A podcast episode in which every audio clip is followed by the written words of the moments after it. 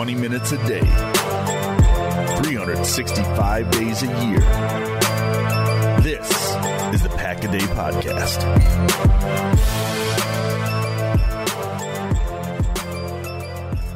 What's going on, everybody? Welcome into this all new co branded episode of the Pack a Day podcast, along with the Acme Packing Company. I am your host, Andy Herman. You can follow me on Twitter at Andy Herman NFL.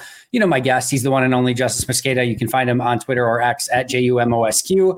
We are a day late. Uh, it feels a little bit weird, especially with the game being on Saturday, Justis, but uh, still great to catch up with you. And first of all, thank you for doing this all season long. This has been an absolute joy to be able to discuss Packers with you all throughout the season. I'm sure we'll do it a little bit more in the off season as well. But uh, how have you been? And again, thank you so much for doing this.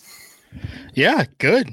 Been happy to do this with you all season. Couldn't make it work yesterday because I had to go get a CPAP and see if I need a CPAP while I'm sleeping. So I slept like Darth Vader, all taped up and stuff last night. We'll see what happens. So, well, good luck with that. Uh, that's amazing.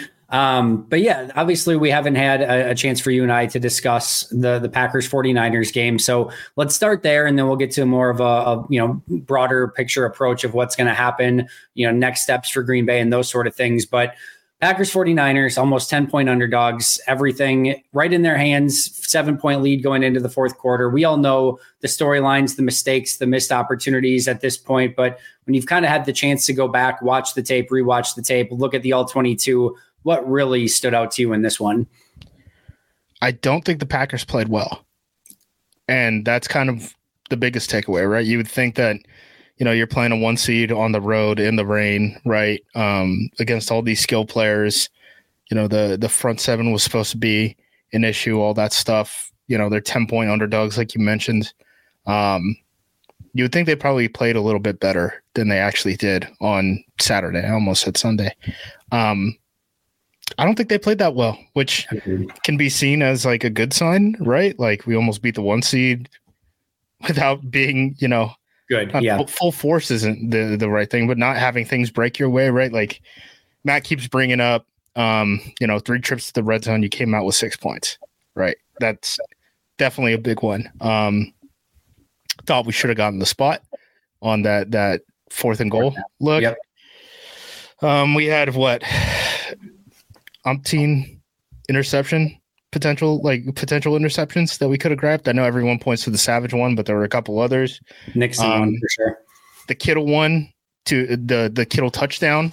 I thought I don't know how you thought about that play. That to me looked like it was cover one and someone didn't have a post safety. Um, the way it worked out, right? They had doubles, so two guys on each side. Sorry, I moved my microphone when I said that because I, I use my hands. Um, so they go doubles. They motion in a bunch, right? So they have, I believe it was Aiyuk at the X. So he's the isolated wide receiver. Yeah. The, the, the trip side, because they're in a bunch, right? You can't play man against it. And it seemed like they wanted to play man against it. So that's an example of, you know, Packers fans calling for man coverage. Well, you can't when there's three guys who are all bunched up right next to each other, right? Because they're just going to run some sort of pick play. Someone's going to run deep. Um, I think that whenever they shifted from that doubles formation to that trips formation, they also shifted the coverage.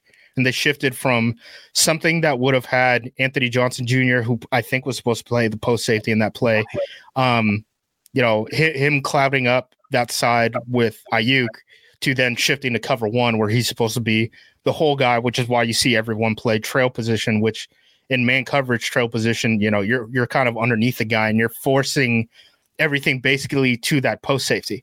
Well, that post safety is never there. And you see the sideline shots during the broadcast where Savage is throwing his hands up, Jaire's throwing his hands up. They're like, what the hell was that? And I think that's just a rookie mistake, maybe not getting communication. I mean, I know um we could talk about Barry all you want and stuff like that, right? Like, that's kind of been an issue all year when guys have talked about communication and stuff breaking down. I think, you know, one of those plays goes another way and we're preparing for you know the Detroit Lions going into it talking about like do we have a beat on this team? Do we actually have a chance to make to the Super Bowl? All that stuff.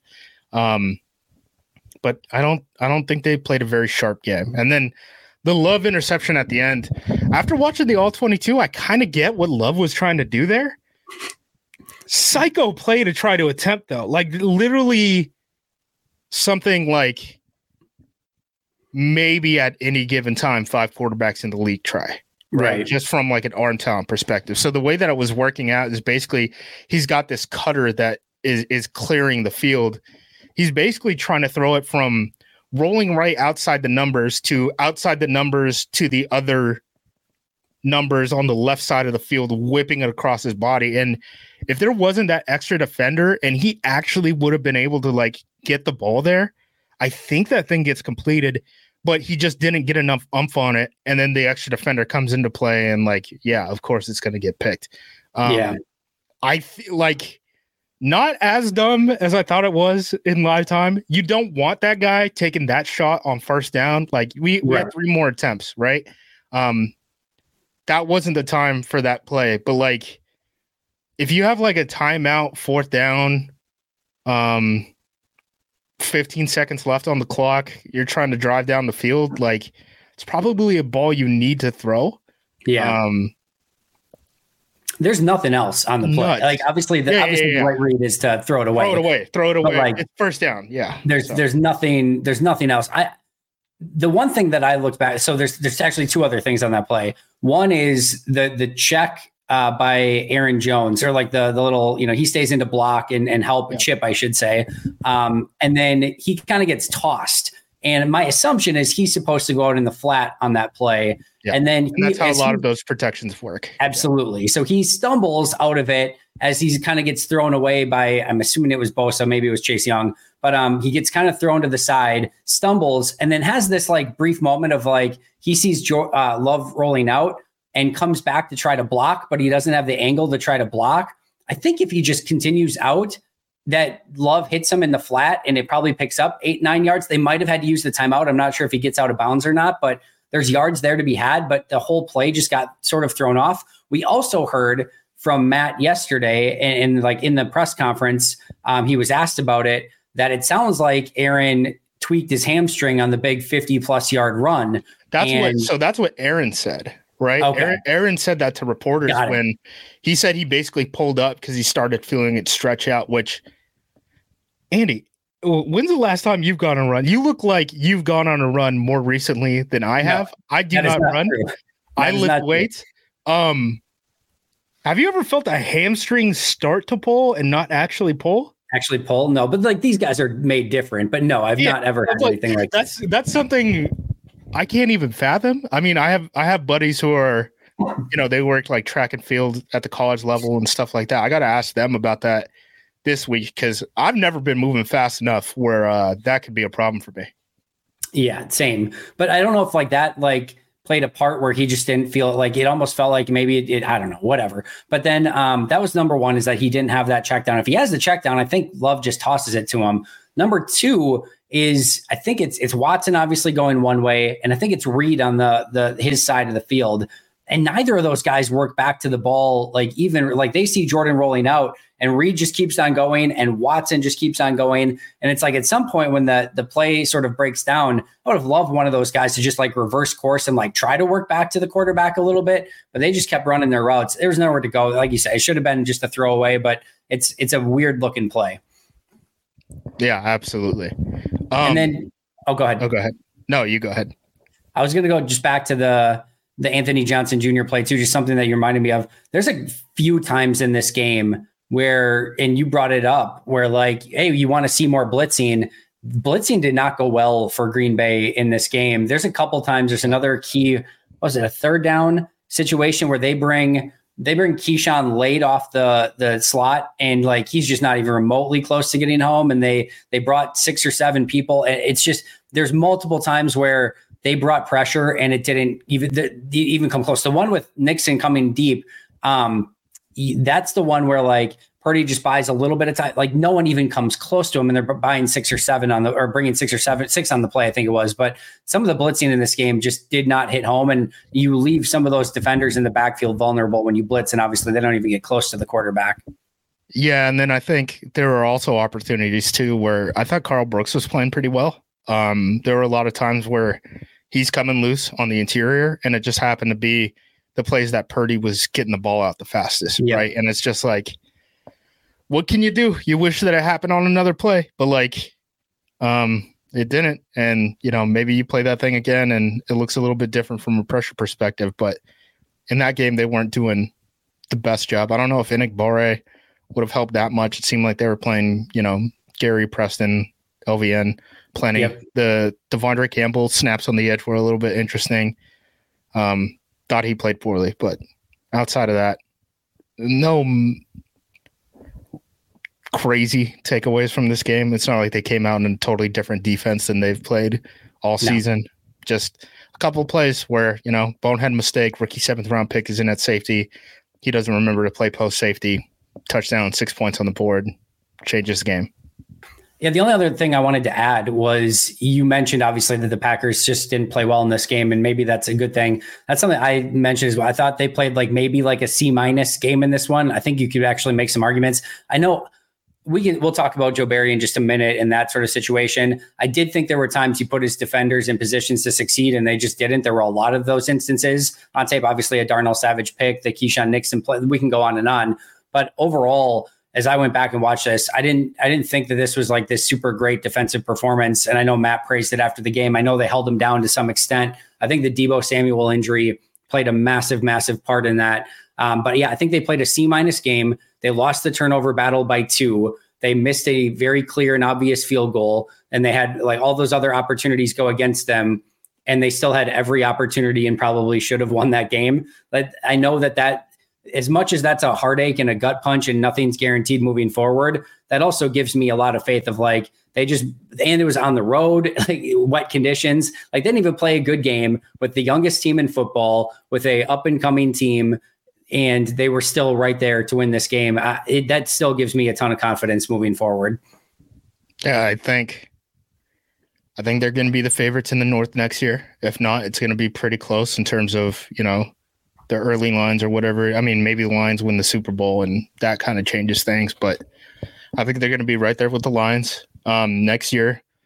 People talk about windows and they're like, you know, the, you know, how, how, how do you know that this team is going to come close again and stuff like that? Like, saw someone bring up 2011 and they were like, that was an opportunity and all this stuff.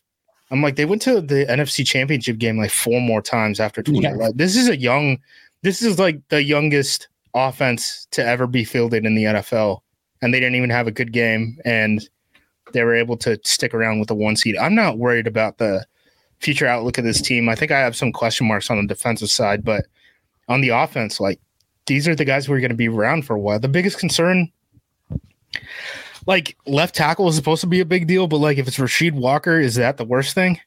No, like no, like nope. my biggest concern long term is like, can we do we have running backs? And like that's we already had like Aaron Jones is coming back next year. Yeah. Like the future status of a running back situation, there's so many offenses that have so many more issues than what Green Bay has. Like I, th- I think we're going to be in a good spot for a while. So yeah, I haven't lost any confidence of the team moving forward. No, I don't think so either. I think they'll be a. I know it's not a great running back draft, but I think they'll be aggressive at running back in the draft to try to find a little bit more juice. We'll see what happens to to AJ Dillon if they do bring him back. Obviously, Matt spoke highly of AJ yesterday, um, but yeah, I, I, overall, if that's what your concern is, is like backup running back and some depth on the offensive line, like you're in a really good spot offensively. Defensively is another situation and issue, and I think they do need to add some playmaking, some talent on that side of the ball. We'll get to the defensive coordinator discussion. But as you look back at this season as a whole, um, what else, you know, kind of stood out to you? Obviously, the offense well ahead of schedule, defense disappointing, special teams disappointing. Are there any like, you know, I'll just say like Justis esque things that like you always find these like, you know, different angles to things of like when you look back at the season. Um, anything else that kind of stood out to you or that you take away from this year? Hey there. I'm sure you've heard a ton about daily fantasy sports, but I'm here to tell you that you've never experienced anything quite like prize picks. With basketball season here, you can now pick combo projections across football and basketball from the Specials League, a league created specifically for combo projections that includes two or more players from different sports or leagues. For example, LeBron James plus Travis Kelce at a 10.5 combo of three points made plus receptions. Even more fun yet? Do you want to play alongside some of Prize Picks' favorite players like rapper Meek Mill and comedian Andrew Schulz? You can now find community plays under the promos tab of the app to view entries from some of the biggest names in the prize picks community each week. I've had so much fun making prize picks a part of my daily fantasy sports routine. They cover all of my favorite sports, have a ton of variety and different options to choose from, and the player choices are immense. I even had a fun J.K. Scott selection the other day for the Chargers game. I recently had a big win on Saturday morning in a London game, and it just made the viewing experience so much more enjoyable. It's fun, it's exciting, it's easy, and there's a level of creativity and uniqueness about it that I really, really enjoy. So go to prizepicks.com slash packaday and use code packaday for a first deposit match up to $100. That's prizepicks.com slash packaday using code packaday for a first deposit match up to $100. Prize Picks, daily fantasy sports made easy. couple of the younger guys standing out, I think, are now pieces you have to think about moving into the offseason. And, you know, when you're talking about roster construction and all that stuff, like, I think Carrington Valentine is good enough that you don't have to worry about outside corner, even with Eric Stokes's, you know, injury history now, right? So you have that situation. Karl Brooks might be their second best interior defensive lineman. Like, I wouldn't I wouldn't hate the idea of just like using Devonte Wyatt and TJ Slaton and treating them as if they are one player, right? Where like Wyatt is going to play on, yeah, Wyatt's going to play on pass rushing downs. Wyatt is going to play on run downs, and then use Brooks as the other guy opposite of Kenny Clark, right? And then if Kenny goes down, okay, um, or, or if Slaton goes down, okay, Kenny moves to you know nose, and then you know you have Brooks and Wyatt at end. Um, that situation, I think uh, McDuffie played solid all year. Um, don't think he's any sort of a force in the pass coverage game, which is kind of funny because you you would think a smaller guy is more of a pass coverage guy than a rundown guy, but I thought he did a pretty good job on rundowns. Um, Yep. I think we're at the point now where you look at Campbell's ten million dollars that he's going to be owed next season in terms of the cash, and I'm not really worried about the cap space right now because they can manipulate the cap space and all that stuff. Um, I think what it boils down to me, Campbell, he's going to be paid $10 million. Do you want to pay $10 million, whether it comes in 2024, 2025, 2026, whatever you want to do it? Is his 2024 play worth $10 million? And at this point, I think it's no. No. And I know the linebacker class, if you look at the consensus draft board right now, there's no inside linebacker prospect who's supposed to be a top 50 pick, right? So no kind of sure thing at inside linebacker. Um, but I wouldn't hate the idea of saving $10 million with Campbell and just rolling with Quay Walker, McDuffie, and then trying to find some rookie in the draft to kind of add to that competition and saying, hey, whoever the two best guys are, start um, and just moving on from Campbell. Um, that's kind of my big takeaway from the late stretch has really been the the Campbell type of situation. And then, you know, who knows how he fits in with the locker room and stuff after what he said, which I'm not trying to overblow. I mean, it does. It's he's not. If he's let go, it's not going to be because he said he's not playing through injury anymore. It's because he's all you know always banged up, and it seems like he's lost a step. And it's one of those Adrian Amos type of situations more than any sort of off the field type of thing. So we are 1 billion percent in lockstep. Uh, I know a lot of people will look at it and say, well, if you release Devondre Campbell, if you if he plays this year, his cap number is 14.2 million. And if you release them, you only get 2.6 million in savings this year. And that's like the easy, like, oh, Apple said, like, are you ten what million you dollars. Think about Exactly. the ten million dollars. That's all that matters. Is he worth Yep. ten million dollars in twenty twenty four? That's all. That's you the should best way to look at it because if you just look at it from a simplistic standpoint, you might talk yourself into, yeah, one year for 2.6, that's not bad. But you have to consider then you have dead cap next year when you release him next year. And you like the the the And roster even then, you can you can post June one designate him too, and Yep. like if you're if you're not going to use that two point six, um, and you want to use that money, maybe like that could be used for like a Jordan Love extension down down the line, right? Like Yep. if you want to wait on the Love extension, just in terms of when it when it triggers and stuff like that. Like I'm not worried about the cap savings, the doing the math on that. Like it's all about the ten million dollars. That's all. Exactly. Exactly, exactly. We we see that the exact same way, and to me, it's a no brainer. Uh, to me, he lost his like. Here, here's the easy way for me. Um, at 10 million, you need to be a full time player, and by the end of the season, they were platooning him with Isaiah McDuffie. Like they're to me, like they almost told you with Runyan and and Campbell, like I, we don't trust these players as full time players anymore. like we're starting to get people in their place of like taking some of their snaps. To me, that's all I need to know of like they're probably going to move on from Campbell, and I'm not sure. Now, Runyan played better as the, se- the at the end of the season, last four or five weeks. And that's maybe a different decision dependent upon what he's asking for, and he clearly wants to be back in Green Bay. But um, to me, the way that they were platooning him with McDuffie at the end of the year, it's just uh, that's the that's the very obvious. And there's just not a lot of other ways to you know, if they do want to move on and, and, start again getting a little bit more fiscally responsible moving forward with some of these guys, I don't think Preston's on his way out. We already talked about Aaron Jones. Kenny Clark's not going anywhere. Like, I, I don't think anyone else makes sense. To me, Campbell's the one, and he's going to be 31 this upcoming season, too. It's, it's, a, it's an absolute no brainer to me.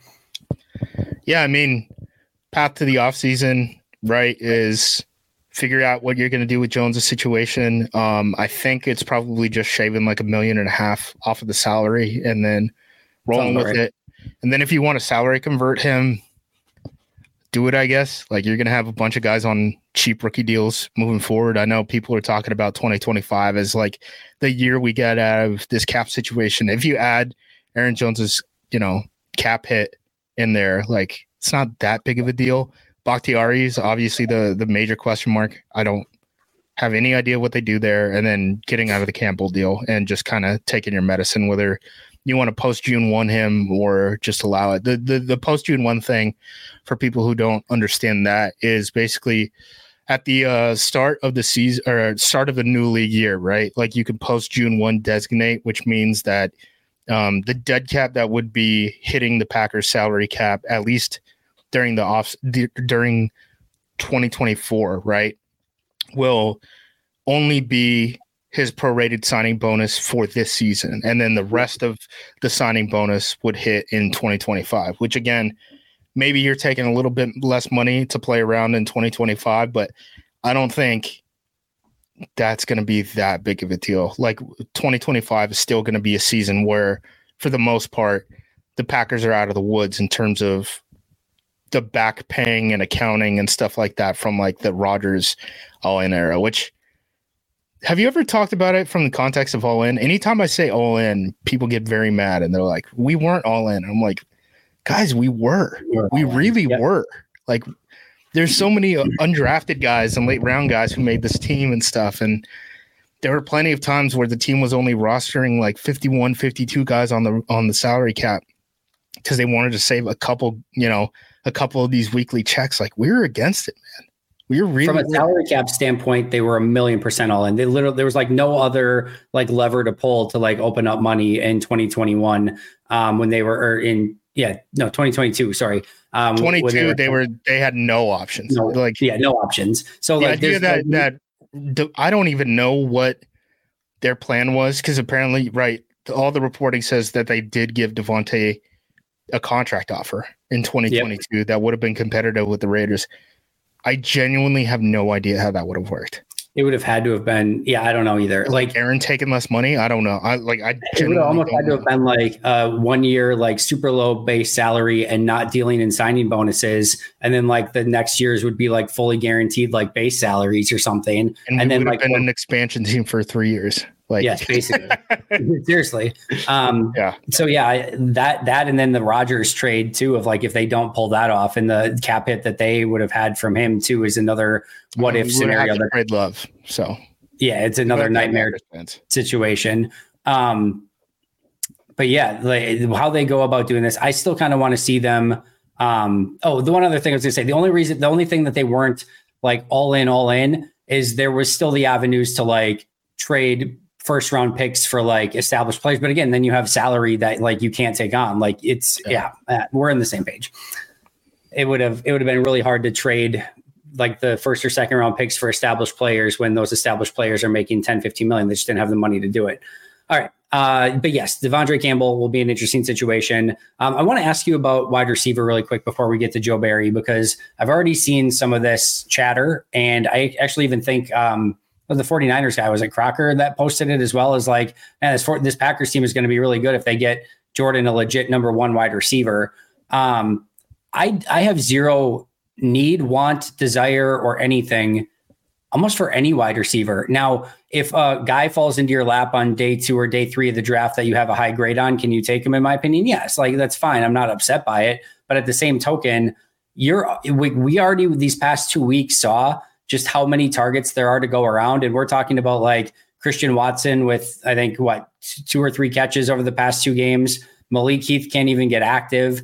Um, you know, uh, Jayden Reed has zero catches two weeks ago. Dontayvion Wicks, I think, zero catches this past week. Like, we're already talking about, like, oh, you're not featuring these guys. It's like, well, there's only so many throws to go around for all of these guys. And now it's like, all right, are you bringing another wide receiver? Are you deactivating Melton and Heath each game? Like, I, I don't have, and then you still have Musgrave and Kraft you're going to need to feed. Yep. That's the other have, thing too. I don't yeah. have much desire. And I the way I look at this offense is there's not a number one guy that they have to target at any given moment. Everyone does things a little bit better and, and are sort of the pseudo number one receiver dependent upon what they need on a specific play. I don't know. You can correct me if I'm wrong. I have I have no desire or interest in spending premium money or premium draft picks on a big now. Marvin Harrison comes available at you know pick 25 or whatever, it's fine. I'm not going to argue, but like realistically, I, I have no desire. Yeah, I I can't see it. I can't see it. I mean, maybe when the offense was struggling in the first half of the season, but the the Reed breakout, the Wicks breakout, the Melton breakout. Um, hopefully Watson can stay healthy. You know, Doubs has kind of been the steady Eddie in the room the last two years. Like, I don't see any reason why they would need to split those reps even further and cut down on even more developmental time. No, it doesn't make sense. It would be so funny if after all the years the Packer fans have been craving a wide receiver in every single draft, that like the one time where like most people are like, yeah, you know, we don't have to look at wide receiver this year if this is the year they went wide receiver in the first round. But yes, I don't I don't think it's going to happen either. All right, let's let's go to Joe Barry. Uh, under contract, Joe Barry, which we found out this week. Uh, a pretty massive decision coming up for for Matt LaFleur. Which, I'm sure. By the way, meant that he got extended after 2022. That's the or only way that a, happened. Or, or, they gave a four year deal for they some reason. Get, they didn't give him a four year deal. There's no. I don't think so either. No, he he definitely yeah. got an extension after 2022. Is how the situation played out. If you're doing the math there, yeah. Why would be my first question. They didn't want him to be a lame duck. They didn't. I mean, the lame duck thing is kind of a college football thing. It's not really an NFL thing. I know people bring it up and they're like, you know, guys don't want NFL coaches on expiring contracts. I mean, that's the, that stuff happens a decent amount. I mean, maybe they got scared because, um, dang, who was the DB's coach last year? Um, uh, Jerry Gray. Jerry Gray. I mean, Jerry Gray left on an expiring contract. He left to go be AHC with the Atlanta Falcons, which is something you know. It's basically a positional coach job. The Packers could have blocked that potentially, right? Um, but he had an expiring contract, and you know he dipped out. Um, maybe that's a situation that they looked right? at.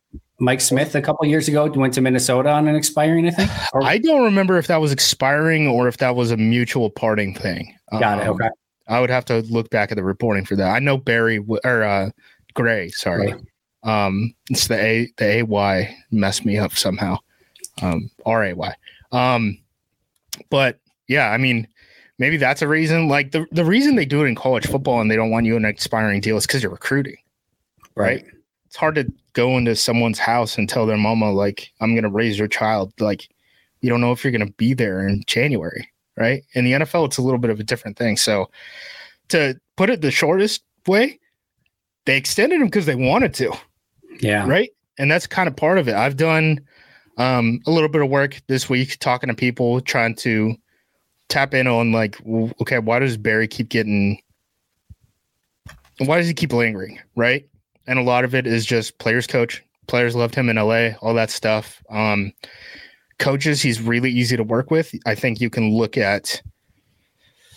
Uh, so Jacksonville's a really good example right now of like a political battle. Um, I don't think Doug Pederson is making his own staff, right?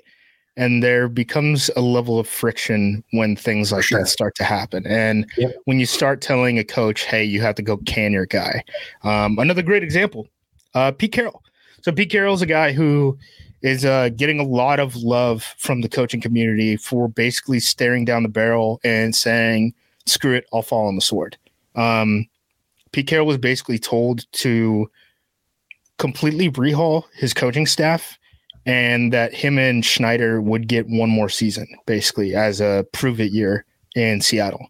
And he said, To hell with that.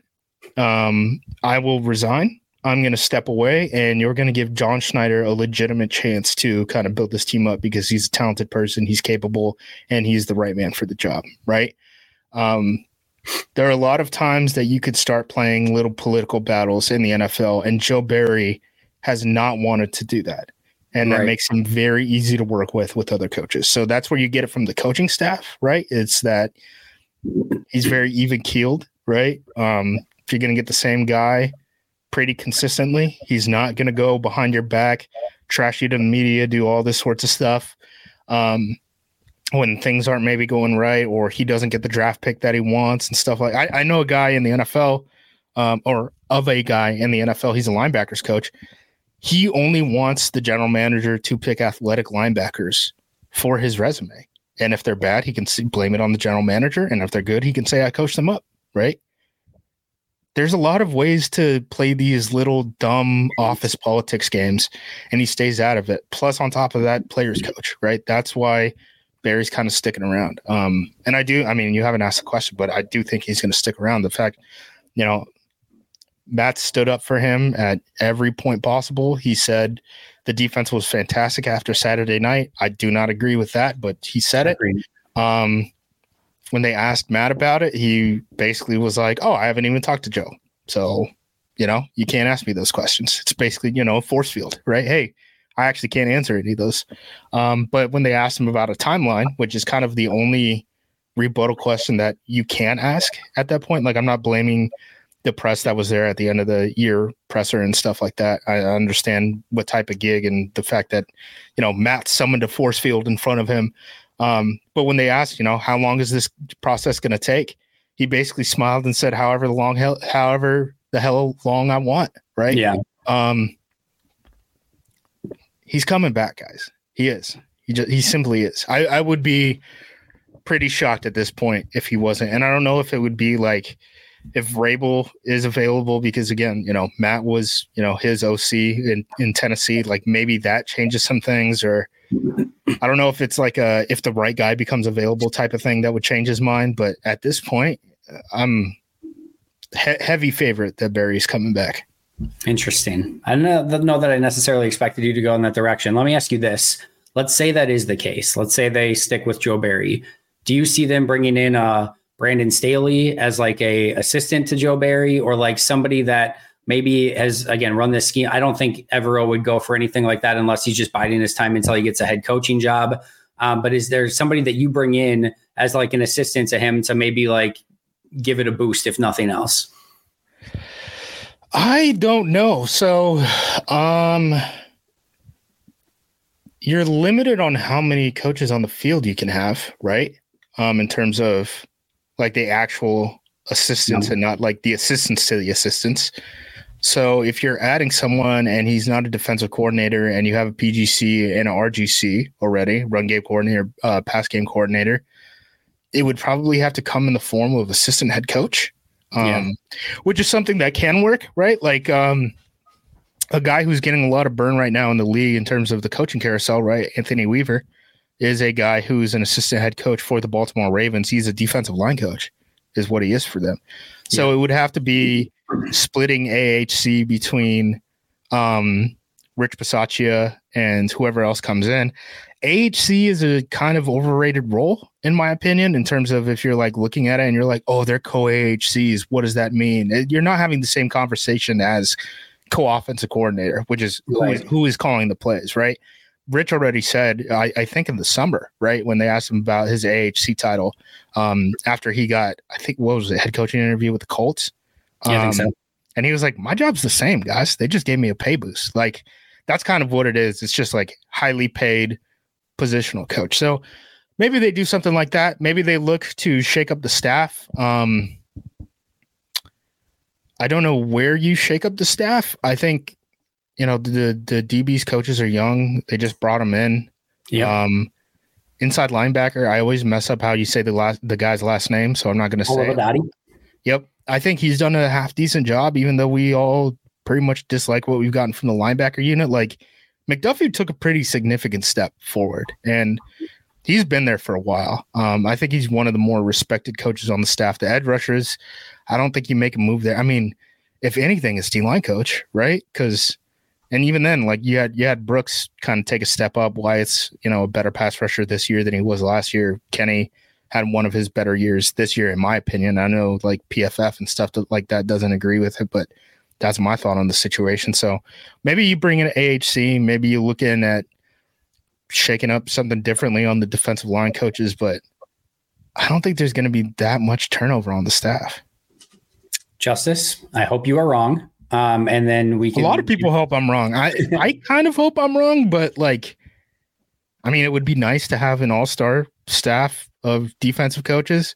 Um, Carolina just hired an all star staff on both sides of the ball, and it didn't really work out well for them. Um, True. I don't know. I'm just calling it how I'm reading the tea leaves right now, and that's kind of what I thought. None, none of this is hashtag sourced, by the way. The only time I talked to people this week was really to kind of figure out like why do people like Joe Barry so much, and I already guys, yep. I already told you guys what that deal was about. All right, four quick off-season questions, and we'll get you out of here. First one: If they do, if they do end up moving on from Joe Barry, who would be your one of your top choices, or maybe a couple names that you'd want to keep an eye on? Um. Well, I think Leonard's going to be at the top of like everyone's list, right? Is Evero taking interviews? I haven't been following the. He's been taking coaching interviews. I don't know that he's taking defensive coordinator interviews, but he's definitely taking coaching interviews. Yeah, so he might be a guy who you know they kind of pet him, right? Where you know they keep him at DC over multiple uh, uh, head coaches, right? Yep. Um, those two, those two guys were near the top of the list, right? When when Matt made that decision to hire Joe Joe Barry, so I would say those guys. Um, really, the way that I think the NFL is moving right now, like you look at the top defenses in the league and it's just really hard to play stagnant defense in the NFL. Um, bring blitzers, man, and like you know, you look at what works, and it's you know, it's it's Bowles, it's Flores, it's everyone that Baltimore has pumped out over the years, including Wink Martindale, right? It's um Spagnuolo blitzing like crazy. Like I feel like we talk about the struggles that you know Jordan Love could have potentially faced more so when he's facing those kind of defenses than when he's playing these match quarters teams, right? And by the yep. way, outside of Fangio and even you know Fangio at this point in Miami, I don't think the defense was going really great. Outside of Fangio, I don't know if this defense has worked. No, it has right. So, like even even like the heavy cover three teams, right? Like the teams that were doing kind of the the Seattle Seahawks type of stuff, like San Francisco's blitzing a little bit more with Wilks than they ever have, right? Like go look at what Bob Saleh is doing in New York, and they have a really good defense, right? Um, you have talent at cornerback, and we're using one of the systems that probably utilize that talent less because you're just using them to to drop down the sideline, right? And okay, by alignment, we're taking away the sideline. It's like, okay, well, that doesn't really help out Jaire Alexander. We're following, we're funneling all these targets to the middle of the field where where you have your worst coverage players. Right, exactly. Where we're like, you know, Quay Walker, De'Vondre Campbell, um, Jonathan Owens, right? Like, why are we letting teams pepper those guys with targets? Where it's like, go win man coverage against Jaire right? Go do it. I dare you. I want Jaire to be targeted because he's one of the better guys when when he's targeted. So I would think that if he's not going to go with an Evero, if he's not going to go with a Leonard or something like that, I would hope that they would be looking in a direction toward one of these blitz heavy kind of guys. I'm with you 100%. Uh, competition at kicker sounds like Matt wants competition. Is this going to be a like legitimate like Chase McLaughlin Buccaneers kicker? Kicker is this going to be like uh, some random undrafted free agent that we've never heard of? Or like, what are you what are you expecting here out of kicker competition? Well, they don't have that much money to play around with this year, right? Yep. Which is something that we brought up. Um, kickers are increasingly getting more paid. Um, I don't know if that's English, even more paid. Um, but but they're commanding higher salaries.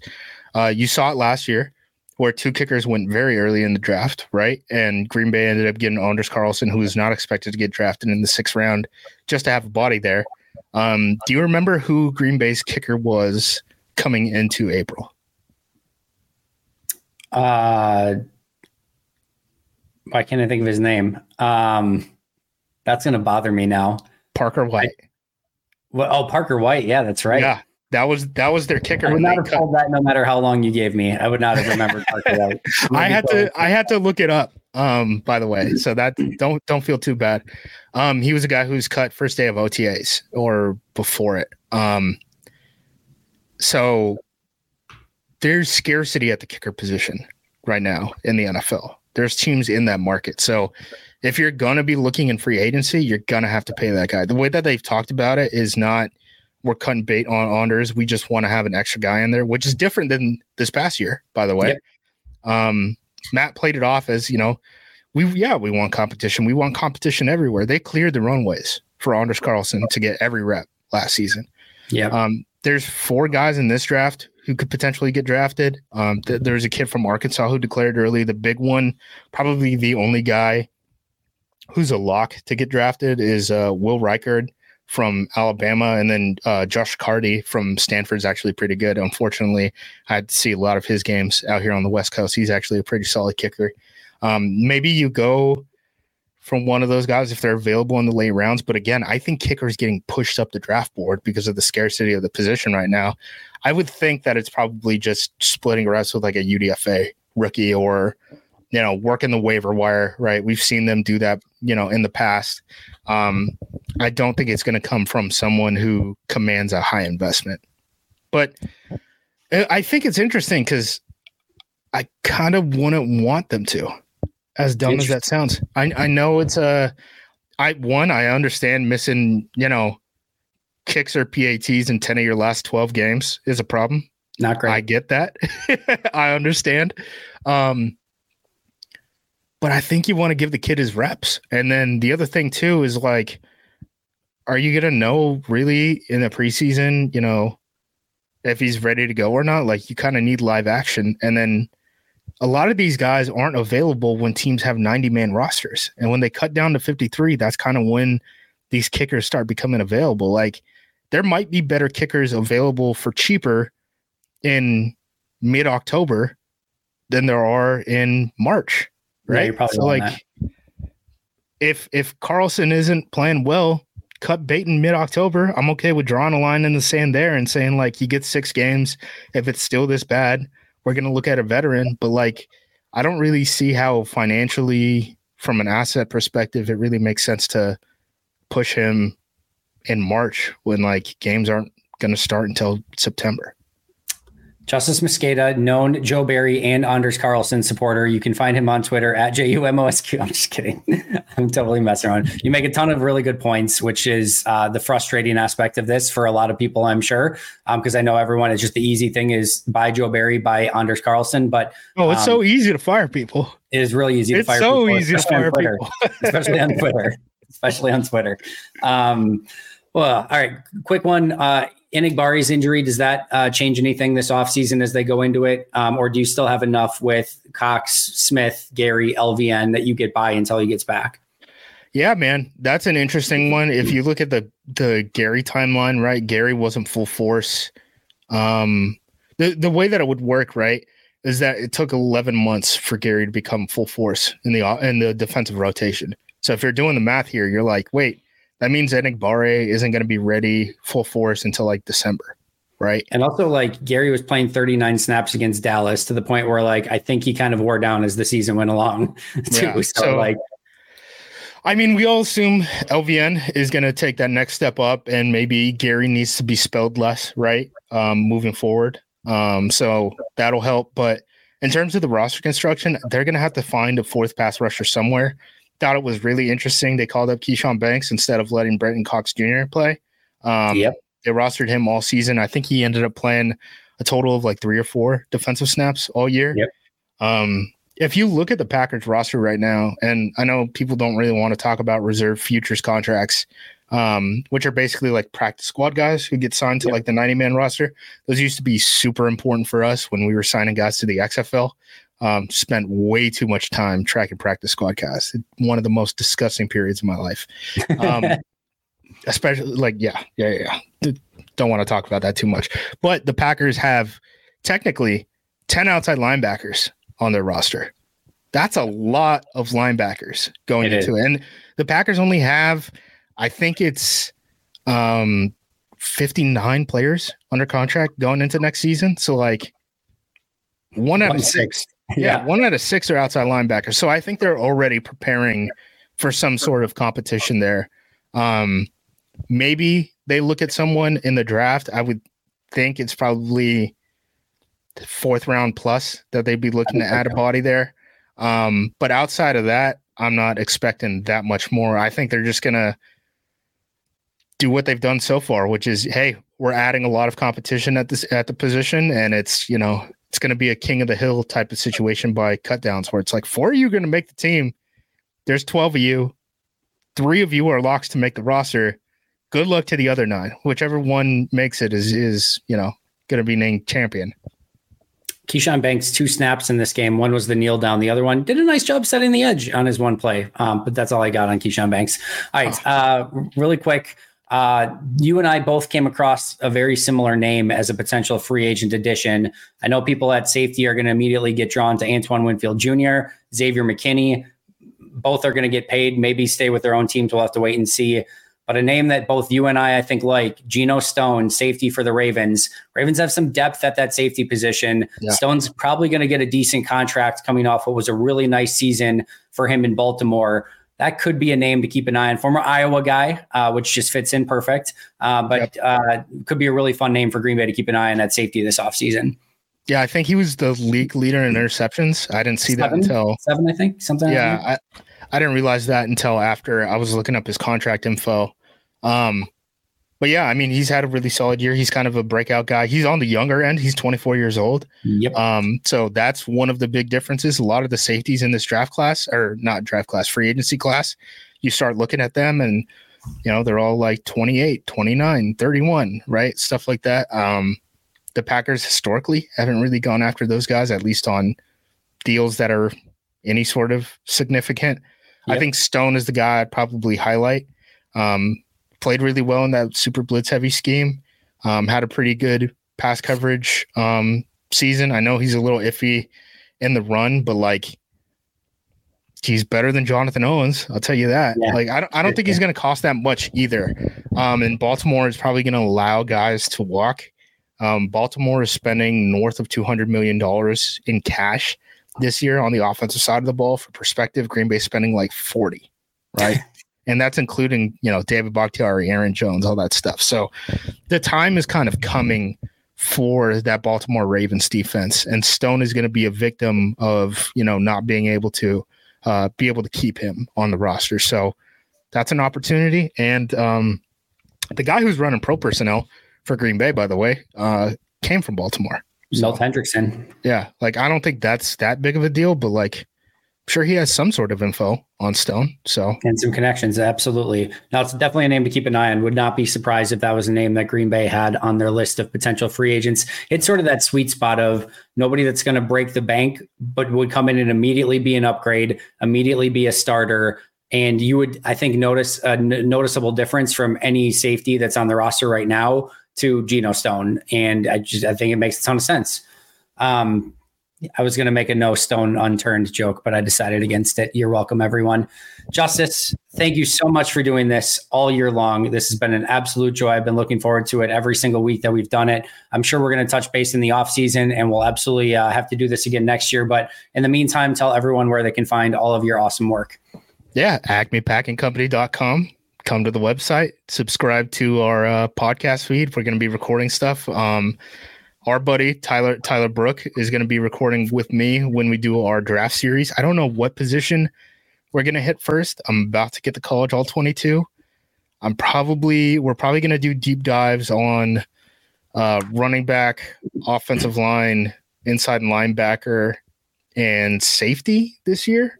Um, depending on how stuff shakes out in the offseason, we might add a couple more guys to it, but those are the positions we're going to look at hard because I think that's probably where a lot of these high Packers draft picks are going to end up going. Yep just don't steal too many of my viewers on your your beautiful, amazing YouTube channel. Tyler did an awesome job last year on his draft uh, videos as well. So uh, definitely make sure everyone go out and check out that. It will be absolutely amazing, I am sure. Again, you can follow Justis at J U M O S Q. You can find me at Andy Herman NFL. You can find the podcast at Pack-A-Day Podcast. That is going to do it for us today. But until next time, and as always, go Pack Go.